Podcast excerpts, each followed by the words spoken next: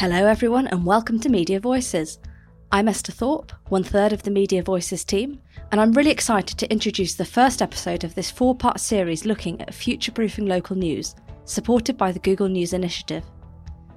Over the next few weeks, we'll be talking to some of the publishers working to find resilient business models, how they've evolved company culture and practice to do this, and what tools and trends they're working with to prepare for the next decade.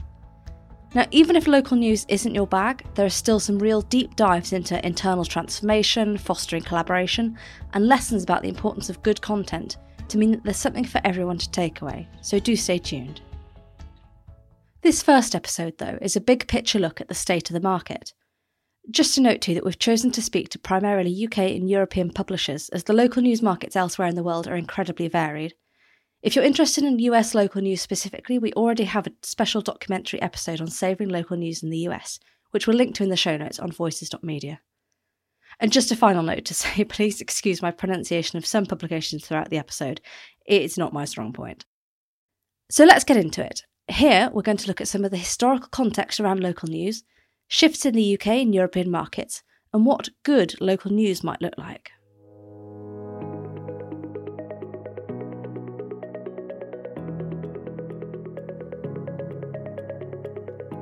First up, we spoke to Doug Smith, lead architect at Table Stakes. Table Stakes is a programme for local and regional news organisations to help them drive digital revenue growth by refocusing on audiences. Over 30 organisations have taken part in Table Stakes Europe in partnership with the Google News Initiative Digital Growth Programme. As well as leading Table Stakes Europe, Doug has also led it in the US and has worked with hundreds of organisations on innovation, strategy, and growth in industries undergoing huge changes. Here, he gives us a big picture overview of how the local news market got to this point. As a taking off point in the United States, 20 years ago, the technology tsunami wave crashed over journalism uh, and news media broadly. That includes local, but it goes beyond local. Once we had search and social platforms, news was disintermediated. People could go direct to one another and to the platforms uh, to get news and information. We all know that. It's also the case that if you look at print, so newspapers, uh, and if you looked at TV, not radio and not magazines, but TV and print uh, newspapers from the late 1940s through the 1990s into the 21st century were oligopolistic market structures, which means a few players controlled the lion's share of the markets. This is crucial because that was not the case uh, with newspapers 100 years ago.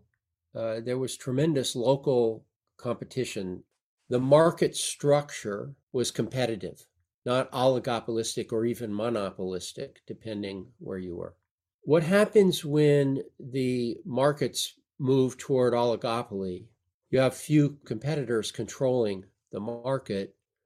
That's when there's a heightened sensitivity to what in journalism is known as church versus state.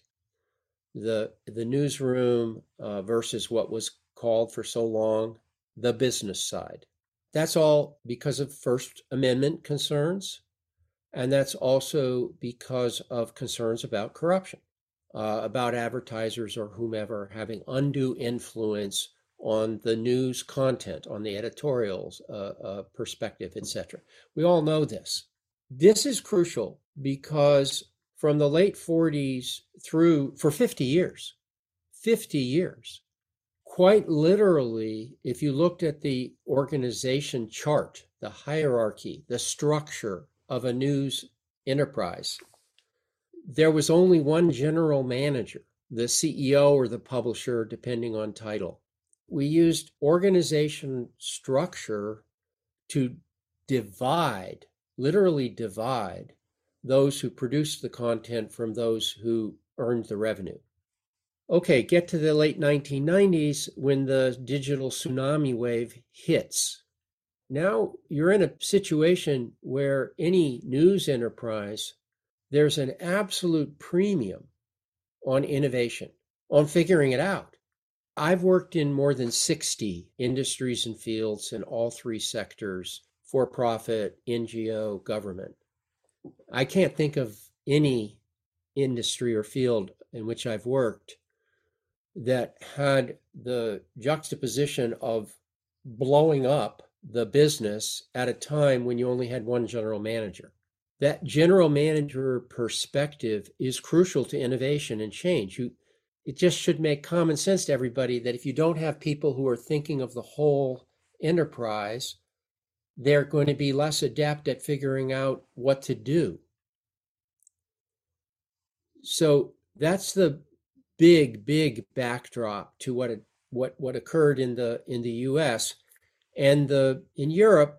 There are similarities to that. But it's not just management structures that have got us to this point. Doug points out that in the US, there were some complex financial pressures which are still having an impact today. What's the other th- byproduct, wonderful byproduct of oligopolistic market structures? If you're an oligopolistic player, a monopolistic player, you make a lot of money. I mean, if you went back to the 1970s or 80s in the newspaper business, many people would say they don't print newspapers, they print money.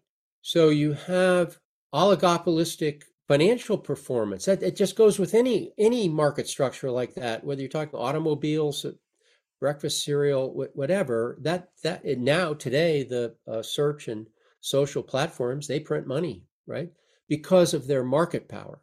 So a couple more things happened. One, there was consolidation that was going on in the 80s and 90s because these profit making machines were very attractive.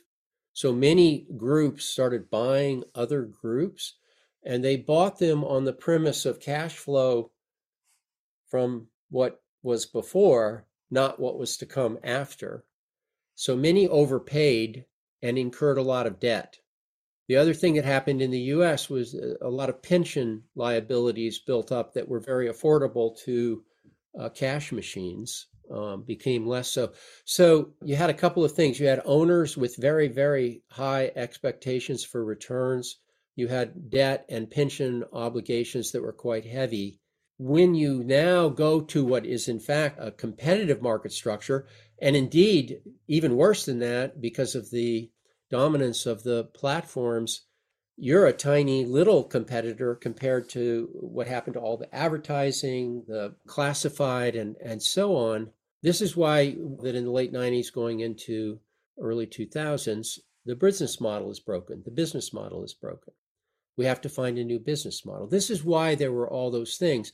What I'm trying to point out is decision makers were all of a sudden thrust into a different set of waters. And their own expectations and their own ways of thinking were not really applicable. And yet, from a legacy mindset standpoint of view, it kept going. So, what was one of the first things that happened? Publishing's original sin. 99% of newspapers gave their content away for free on the web. 99%. They, and because why? Because they thought, oh, well, this is interesting. This is a channel to get people to subscribe to our print newspaper. That's really what they thought. Now, this doesn't make them stupid. It just makes them human. 99%. I mean, it, it, it wasn't like 50 50 and there was a debate. That has such repercussions because that started happening in the late 1990s. It takes 20 years before the majority of local newspapers are starting to put up paywalls. 20 years. Think deeply for a moment about that. For 20 years, newspapers communicated to new audiences it's free, trained new audiences to expect news and information for free. At a kind of a deep level, this again was not intentional but at a kind of a very deep level, the publishers were putting zero value on their product. Let's zoom in a little bit and look at the state of local news in Europe. Here's a last word from Doug on why there's such a difference between the state of local news there and the much better known challenges publishers face in the United States. Europe is different from the United States because in the United States, we have 350 million people, the majority, the vast majority of whom speak a single language. So, yes, we have uh, many Hispanic speaking people and, and some other immigrant populations with, with different languages. It's nothing like Europe. Come on, just look at a map of Europe and you're looking at a map of languages. That actually crucially matters to all of this because uh, I know I'm stating generalizations. There are many, many contrary points. Uh, uh but from a big picture perspective, Europe has a, a more vital continuing reality to local identities than the US does. So that really is crucial f- for the table stakes Europe work because the local media, even regional or national media in Europe, have a competitive advantage in language that doesn't exist for Arkansas or Washington or Idaho.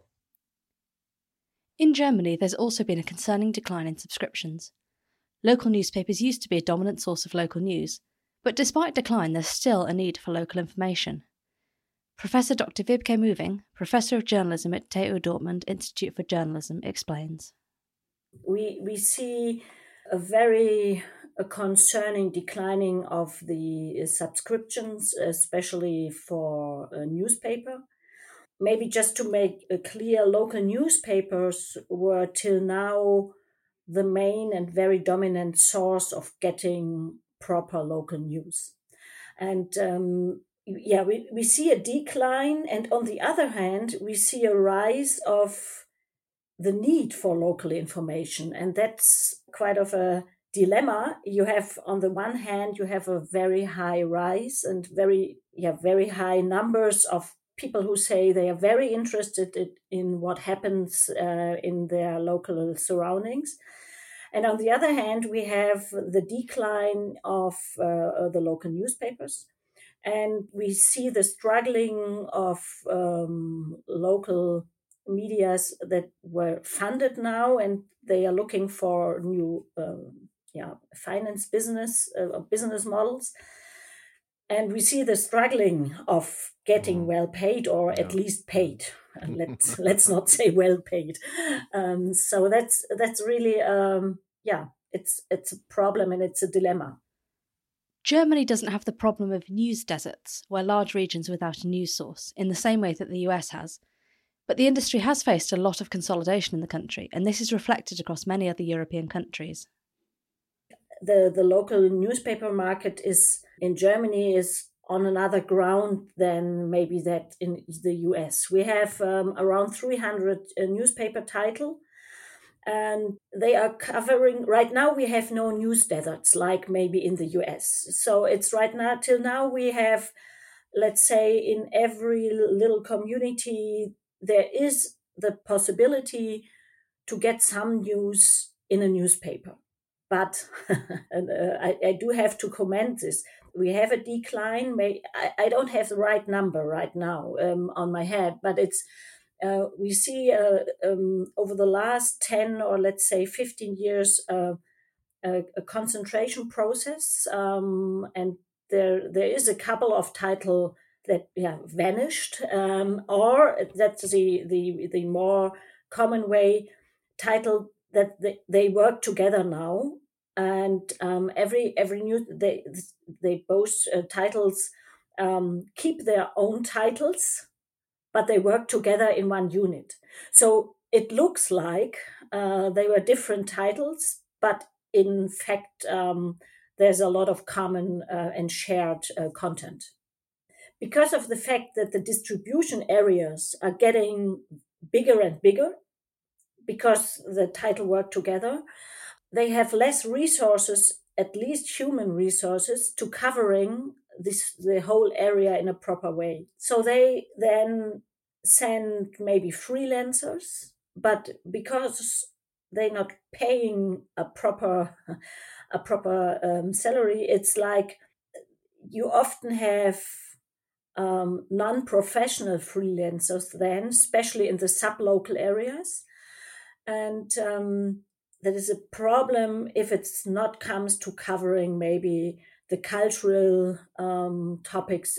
I think it's fine for for that. But if it comes to watch and to comment what is going on on political area and and uh, we have a strong yeah the the lowest ground of democracy it's like kommunalebene um, covering the political processes on the municipal level that have to be done by a professional so at least that you that you know what questions you have to ask what what rights do you have when it comes to deeper uh, research and um, stuff like that Dr. Wiebke believes that the root of the issue, both in Europe and elsewhere, is that news organisations forgot about the needs of their users, something which left them exposed as the digital age began.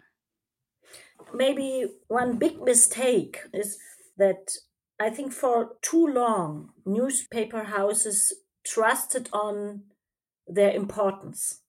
They, yeah, they, they just weren't thinking of that people might think it's irrelevant to have good journalism. Because from our democratic perspective, there is, of course, a highly need for proper, well done, good uh, professional journalism because people need to be informed in a good way to perform in a democratic way. And that is from a from this perspective, there's no way that um, good local journalism is is a very highly need and a very important one. But from the perspective of, of the the use users, it's like I think when when I took my first classes in local journalism as a student, I already learned, and that is now over 30 years ago, there was a warning that newspapers has to watch properly if they fit the needs of the users. So they were asked and they were pleaded to put more the perspective of the users into their decisions. And I would say you, you can now, even now, 30 years later, you can offer the same recommendation to newspaper houses because they aren't very good in change themselves. But coming to the point, what's going on, and if there are some good news, um, I think that there is some change right now because the economic problems are so high now because it's if you don't have money to do good journalism or to do journalism at all you you have to rethink your business model on the one hand side and then you have to rethink your product. And i think this is right now so obvious that um, in in the in the bigger media houses as well as like in in the little ones they really try to to find out what what are new ways like whatsapp newsletters like um, podcast is a very big thing in german right now. It's over the last years local podcast like that you on the way to to the work you can just put on your headphones and there's someone who reads in half an hour all the important news for you whatever's going on in your neighborhood so that you when you are at work you're informed about your city another european publisher we'll hear from over this series is roy Neuf strasbourg a local news site covering strasbourg a city in northeastern france Co founder Pierre France explained that other major regional sources in the country didn't go into much depth, which opened up an opportunity for them. Well, I think it's the bet on in depth journalism. That's something uh, at the local level uh, people don't have much. Uh, if you if you look at the the news ecosystem, you have one major source, which is in Strasbourg the Dernières Nouvelles d'Alsace, DNA. They produce daily news on a daily basis, obviously, but they don't produce much in-depth journalism. It's mostly surface news. What has happened? It's day-to-day coverage, and they don't produce uh, long form. They don't produce uh, inquiries. They don't produce uh, uh, long interviews. Uh, uh, they don't produce four articles on one subject, for example. So when we started to do that, uh, we had a lot of, uh, of success uh, because some of the people of Strasbourg, uh, uh, which often uh, are the same who read the news, it's, it's not all the people of Strasbourg, but a, a fraction of it likes it, you know, to have in-depth journalism, very important matters of the city being uh, seriously followed. And, and that principle didn't change. The regional press is, uh, is a bit of both. Uh, it has uh, regional matters and local pages. But the, the thing is, is that the metropolitan area is not very much covered. The metropolitan issues, you know, they have an ancient way of uh, segmenting the news with geographical coverage, while we are segmenting the news uh, with community uh, centering. So, what we do we speak to people from Strasbourg, but it can be of subjects that, that are happening uh, uh, hundreds of kilometers from. We, we do cover with the, the, the prism of being from Strasbourg. So it changes a bit and it changes the way we, we relate to the news. And we think uh, it's a better way of segmenting the news.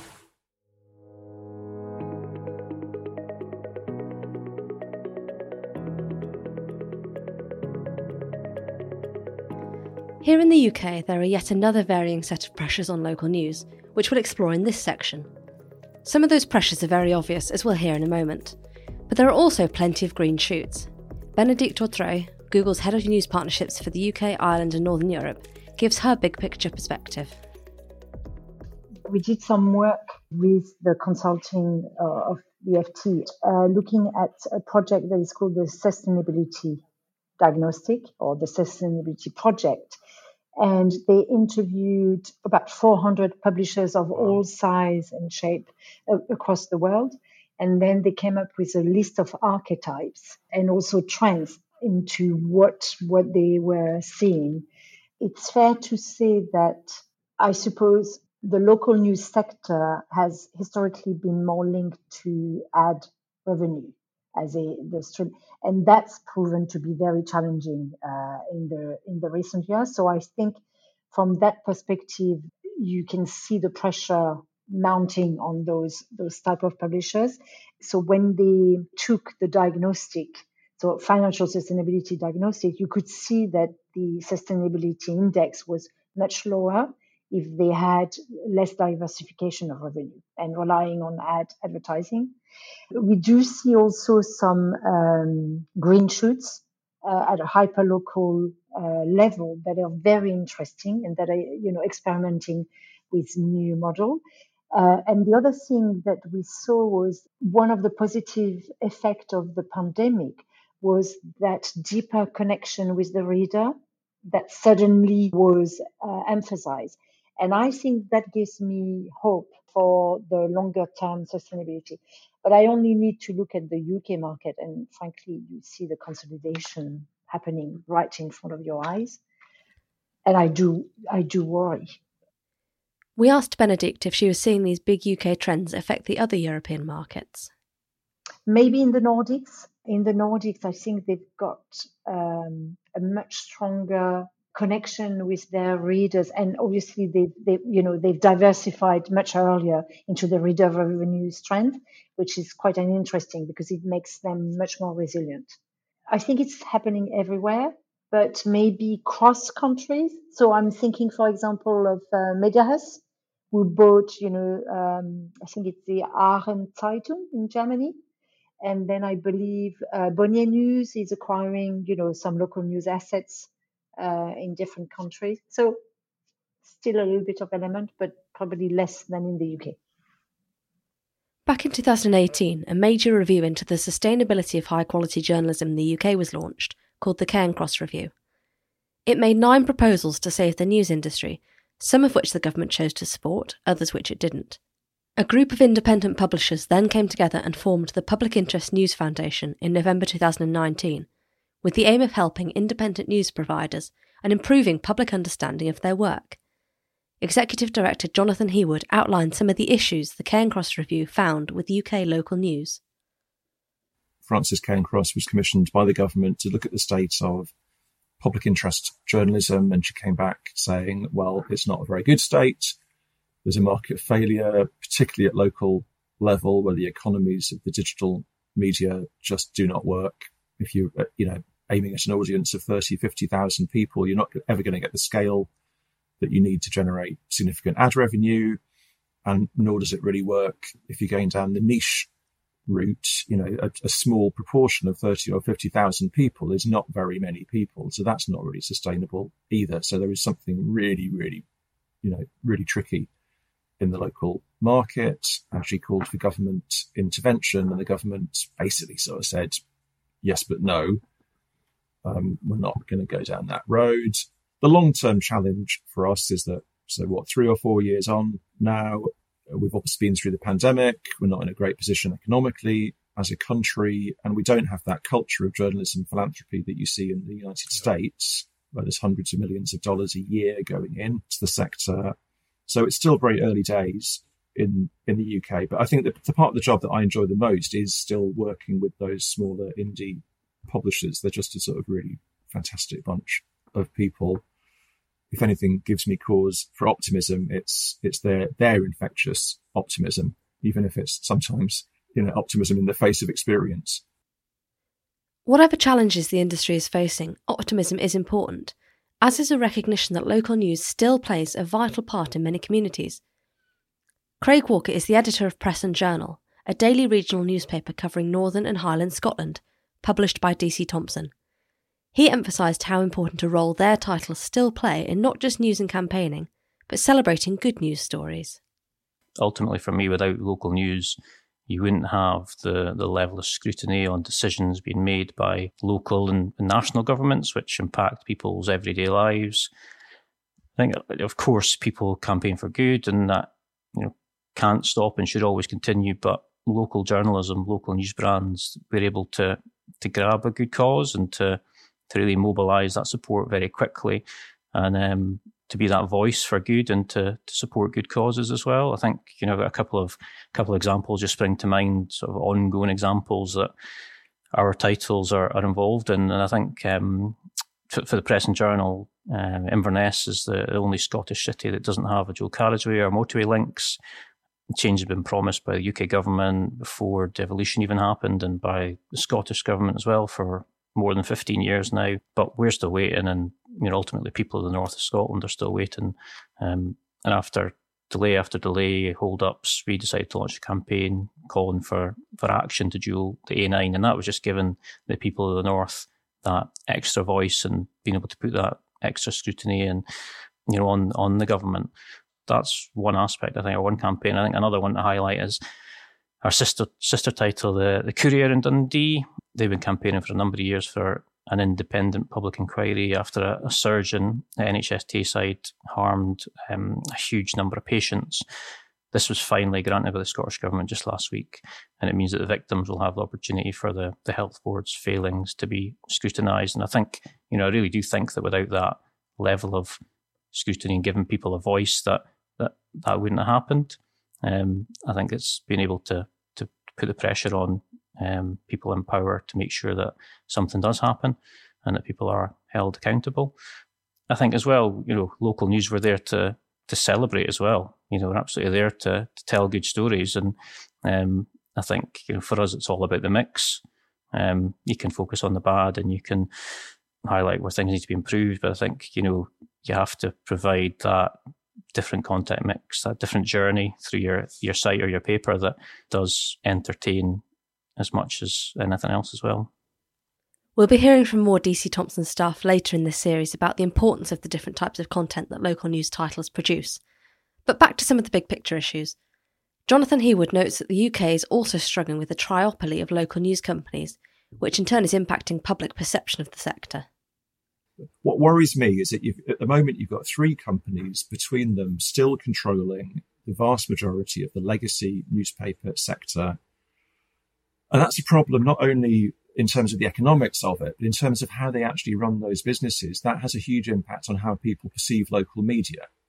So if people think, well, yeah, local media is where I go to find out what time Strictly is on, and occasionally there's a Kim Kardashian story, and there's some crime stories, and, and every now and then there's a really great story of local journalists who are bothered to sit in courtrooms for month after month following cases like the Lucy Letby case, or journalists who are holding sort of Thurrock Council to account and realizing that they've blown hundreds of millions of pounds. But those stories are going to get lost in that overall kind of miasma. And then like everyone loses because the small, noble spirited people that are trying to build a better culture just get swamped because people think, oh, local news, that's rubbish. I'm not very keen on the model where three companies call all the shots, but I think we've got to look slightly more creatively for ways to work with them. They are they are the reality. We can't we can't work around them, and the indie publishers are going to continue to be sort of pushing very hard up a downhill slope if the culture is being set by those companies. And as I say, particularly by their shareholders, not necessarily by the editors and the execs, who in many cases are desperate to do a good job. One of the more unusual challenges UK local news organisations have had to contend with is public notices. David Floyd, Managing Director at community interest company Social Spider, explains how this is stifling revenue for some genuine local news publishers. Well, there's there's there's, there's two things. I, I suppose, I suppose one is that currently we have quite a distorted system in terms of the advertising market because we have you know, public notice advertising, which is the the, the single yeah. biggest source of advertising income at a at a council level, and that is currently subject to quite an archaic system where it can only go out through local news publications that uh, publish at least um, every two weeks or more frequently. Uh, so, so the, the, the, current situation is if you publish a, a weekly newspaper, which you know, distributes 800 copies, as, as some of the, the corporate publishers do, uh, you know, in a borough with you know, 250,000 residents, you know, you're, you're eligible for a, an annual public notice contract, which, which, which might be worth 80, 90, 100,000 pounds a year. If you publish a monthly newspaper distributing 15,000 copies, or if you distributed 25,000 copies, that doesn't make you able to take on that, that advertising and that's obviously you know, it, you know that that setup in that anomaly is not anyone's fault. It's not a kind of uh, evil conspiracy. It is a sort of archaic um, thing that is in place. But in from the industry's point of view, the industry has uh, has been fighting to make sure public notices continue to exist and that the government just doesn't abolish it. And that's, you know, a, a, very reasonable argument for industry leaders to have been making. But in the process, in areas such as London in particular, but lots of other areas outside the bigger cities, you know, the effect of that has been to effectively prop up these zombie publications which don't do any news reporting, but also are, are getting very minimal advertising income beyond the public notices and nationally syndicated advertising. And it's not like these corporate groups surviving on a public notice contract are actually selling lots of locally based advertising either. Uh, it, it, it, really is just um, the public notices that are propping these publications up. So that's a real problem. One of the terms we hear a lot these days regarding local news, especially when talking about legacy organisations, is managed decline. But David thinks this is simply the companies reacting to market conditions and that it is those conditions which need changing to promote sustainable local news. A listed company is always going to react to the market conditions. And the way that some of the corporates in their managed decline model are reacting to the, the market conditions is a logical reaction to the conditions that have been, have been set up. So it, it's not really for me to criticize them. It's more to say, how do we change the market conditions so that we reward journalism. You know, for me, my agenda is not that corporate local media groups should go away. I, I, I, think in some form they need to exist and they have a positive role to play. It's that are the structures that we have in place rewarding publishers for producing journalism rather than rewarding them for archaically for, for services which don't really exist anymore. If I was running a, a corporate group, I can definitely see the point of uh, continuing to, to, churn out a minimal print publication at a London Borough area with no local journalism in it to, to scoop up the public notice income, because that's a, that's a logical reaction to the market, and that doesn't make people involved bad or evil, but it does mean that we should change that market because that that stuff is there as a subsidy. Public notices are there as a subsidy, but currently in that setup, they're not subsidising journalism.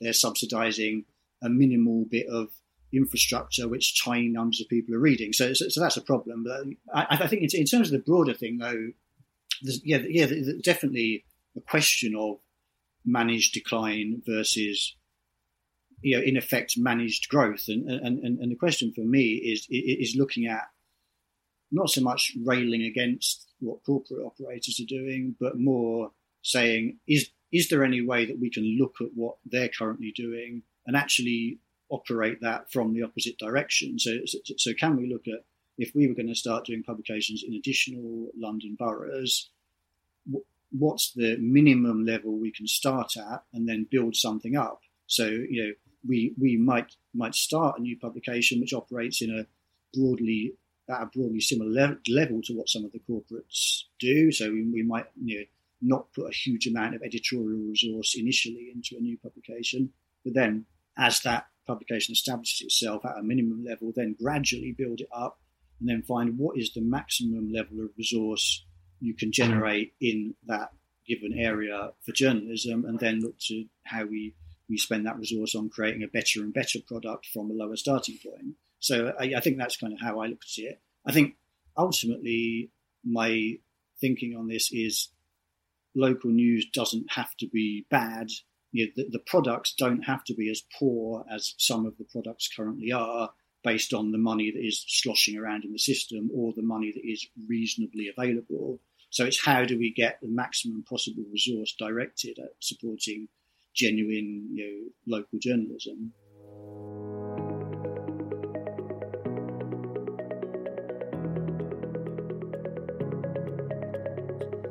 It's all very well bemoaning the current state of the market, but what can we do to fix it? That's a question we hope to address over the following three episodes by looking at which companies have found resilient business models, what needs to change internally, and what tools are helping future proof local media. For now, though, I want to finish this episode by looking at what vision our interviewees have for the local news landscape. Here's the Public Interest News Foundation's Jonathan Heawood. So, we did this really interesting project where we went around the country, went to six different communities, and sort of rather than us saying, well, we know what we think good local news looks like, we tried to ask local people. And we talked about their memories of local news, those that were a certain age that had memories of local news about what they thought about it at present and what they thought it should be like in future. In terms of the memories, you know, if you are of a certain age and you grew up when there was a sort of vibrant local newspaper, you probably at some point saw yourself in the paper. And that was quite a big moment. So for me, like my primary school won some kind of road safety competition and the photographer came from the Yorkshire Evening Press.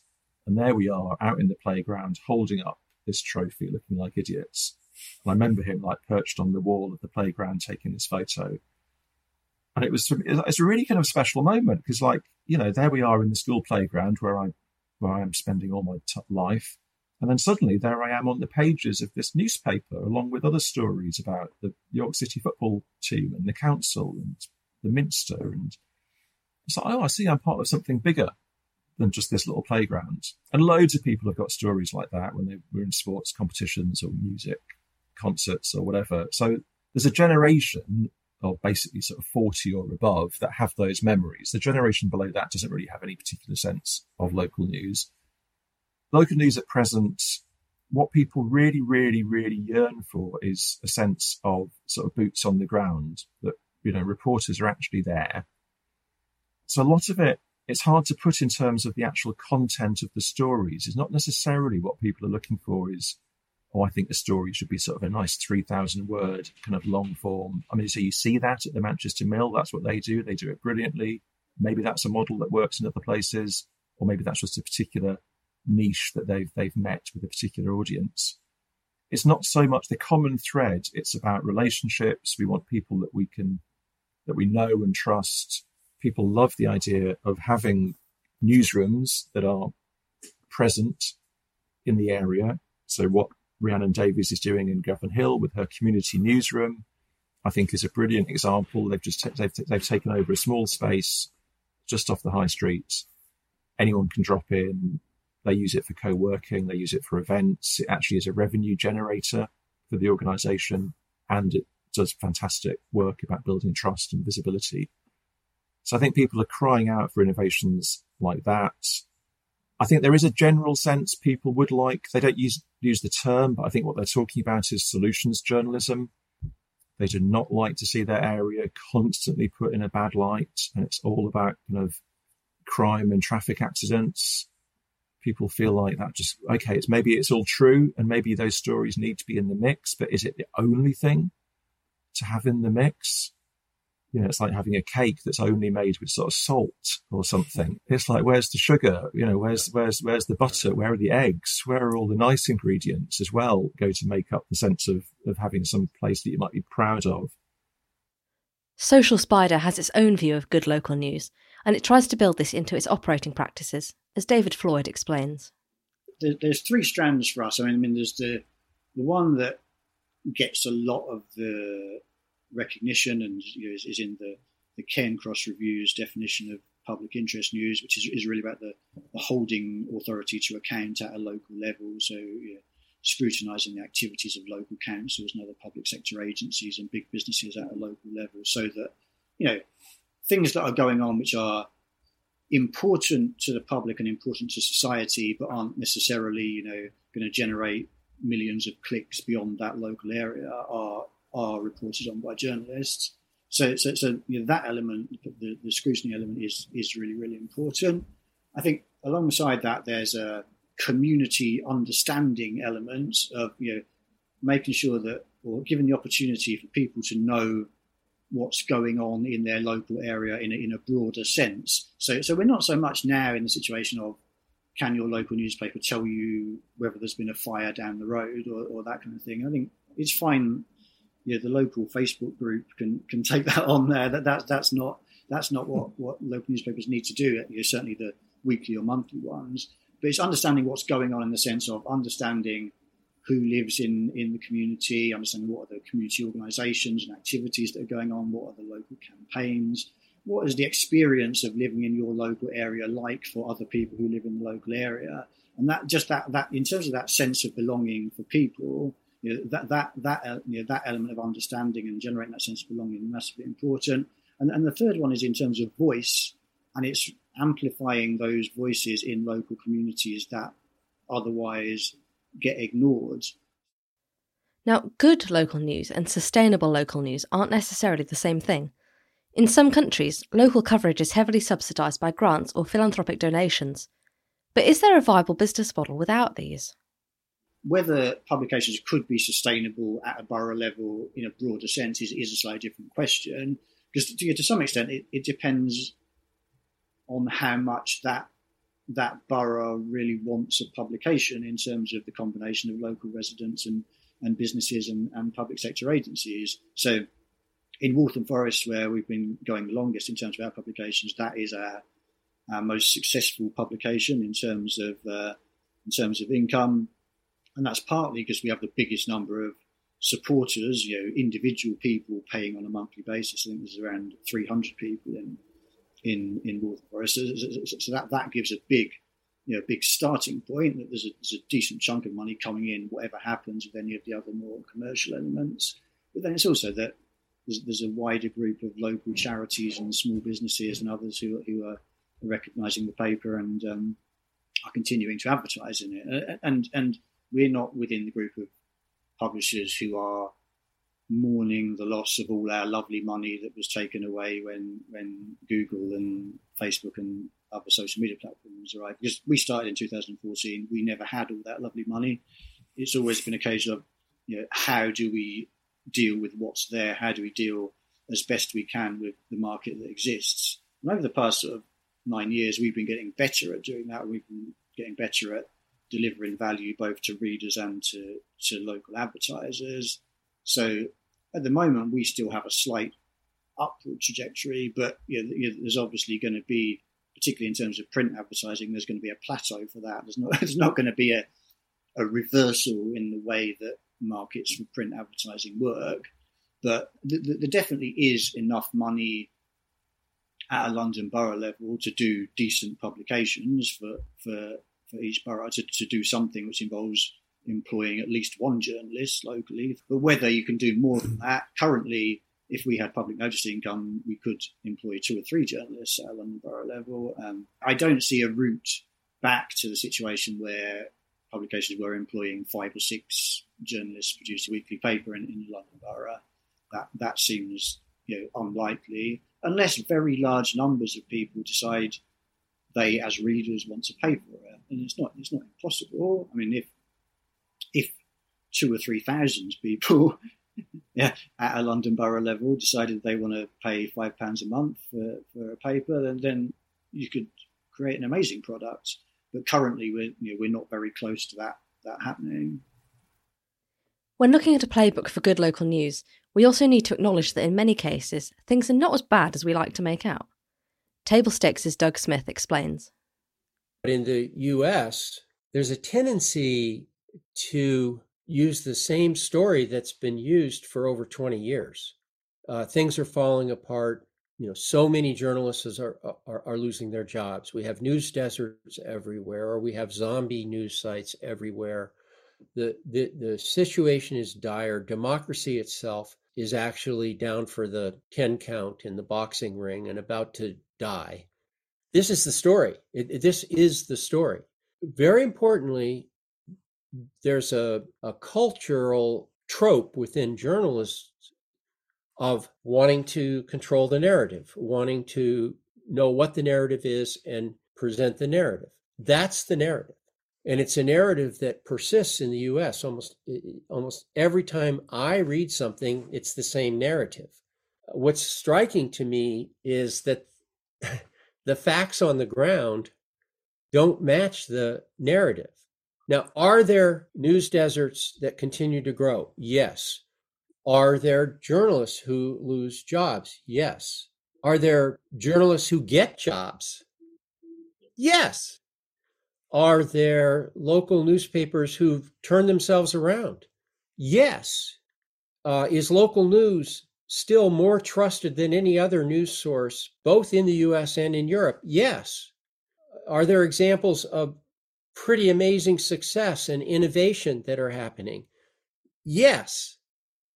So the narrative is not so black and white as it's been told for 20 years it's a little kind of confusing to tell you the truth about why the biggest voices seem to be immune from sharing a narrative that's a little bit more nuanced, a lot more nuanced, and crucially more hopeful.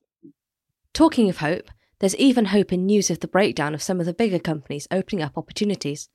This is something we've seen in both the UK and US, where the wider decline has spurred the formation of startups to both fill gaps and take on established titles with what they see as better coverage. Dr. Wiebke Möhring explains. Over the last couple of, let's say, 10 years, we see that the, the monopoly of local newspapers serving local news to people, it's vanished. And that's a good thing on the one hand side. It's because every company, every party, every interest group has now the possibility to get their news directly to the users. I think it's a good way from a democratic perspective. If, and that's then maybe the problem on the other hand side, if it's proper information. And people have to learn to evaluate the sources and they have to learn which information they can trust on and which information is maybe framed with a certain perspective. And we see often that this evaluation is not going very well. so people uh, in news or maybe not maybe not let us u- uh, use the word news there let us use the word information there um, they they think every information is a proper journalistic news. That is a problem. And I think from all of this, and that comes to your question then, all of this is because of maybe all the frustration that is going on about how to get proper information and proper news.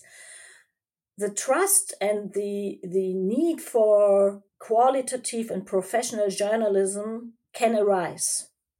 For certain groups in our um, society maybe it's too late. I don't know if we can reach with journalism every um, target group or, or every every group in the society in a proper way. And that is i think that is that is the thing where where news houses now on a point they have to decide maybe it is not the way anymore with one product fits all they have to try to to find ways to get the the same maybe the same information but in in different ways and um, distributed to different groups of people because they they read different they they have to frame it a little bit different they have to put it in another perspective Dr. Wiebke is generally optimistic about the future of local information, but is less certain about paid local news, although she does have hope.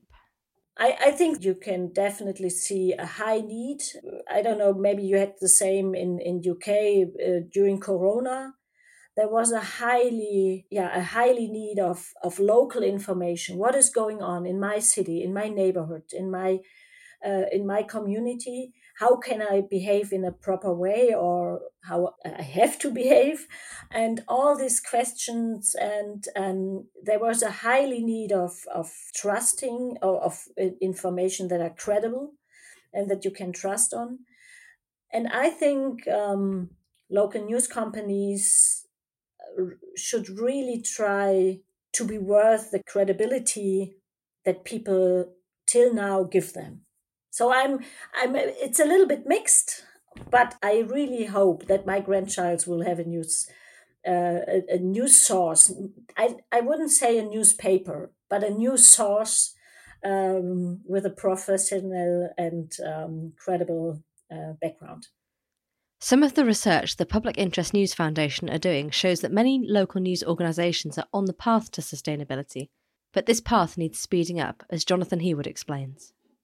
So we've got two major strands of research. One is the annual index that we've been doing for three years now. So that's an index of the independent sector. And by independent, we simply mean outlets in the UK with turnover below two million pounds that are publishing public interest news, loosely defined on a regular basis.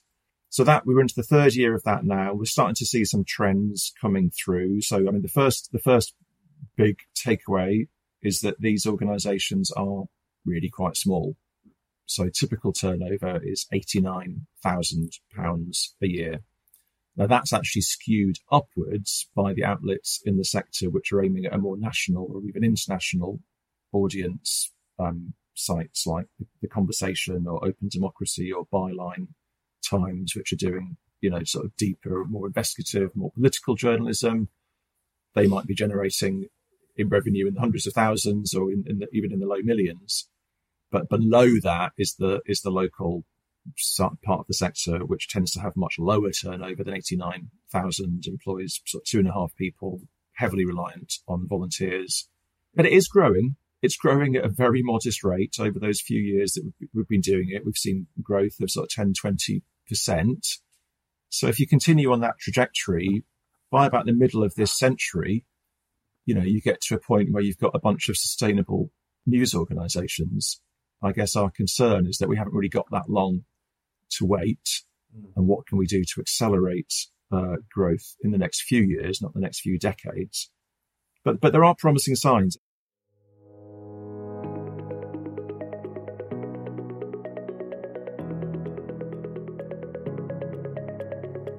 I want to wrap up with a few final big picture thoughts on local news. The first is from Doug Smith, who wants to remind us that direct relationships are a gift that we shouldn't take for granted. What's fascinating and again to me so hopeful about the effort underway to revitalize local news in the 21st century is that it, one way of thinking about it is that the whole newsroom and the, their colleagues and the business and everything were like focused on a door, a physical object, a door that, that was the printed paper. On the other side of that door was the general public, you know, but our whole focus was on the door. In today's world, with an audience's first approach, there are no doors. There's direct relationship with real people about what matters in their lives. Uh, uh, this is a gift of enormous, enormous proportions to journalists. It's a gift. And we're saying, grab it. Bénédicte Autret also had some final advice from her time working with local news organizations at Google. I would say start speaking to your readers and trying to find out what they want. Uh, because it struck me that, you know, that feedback loop doesn't exist very much. But, you know, from speaking to uh, a few of the CEOs in local news here in the UK, this doesn't strike me as a something that is happening systematically. And so to me, if you understand what your readers' needs are, then you can design your strategy that will uh, give you more sustainable revenue models. It's also important to remember that one of the complexities, but also the beauties of local news, is that there's not one model that will work for each country or even each region. What is true in the south of England might be completely different from Liverpool or Manchester or Leeds. You know, the community's uh, makeup is very different depending on where you go. And, and the challenges and the opportunities, the good stories are very different from one region to the other. So uh, what might be true everywhere is that you should not rely on one revenue model, but I have a, a healthy revenue mix.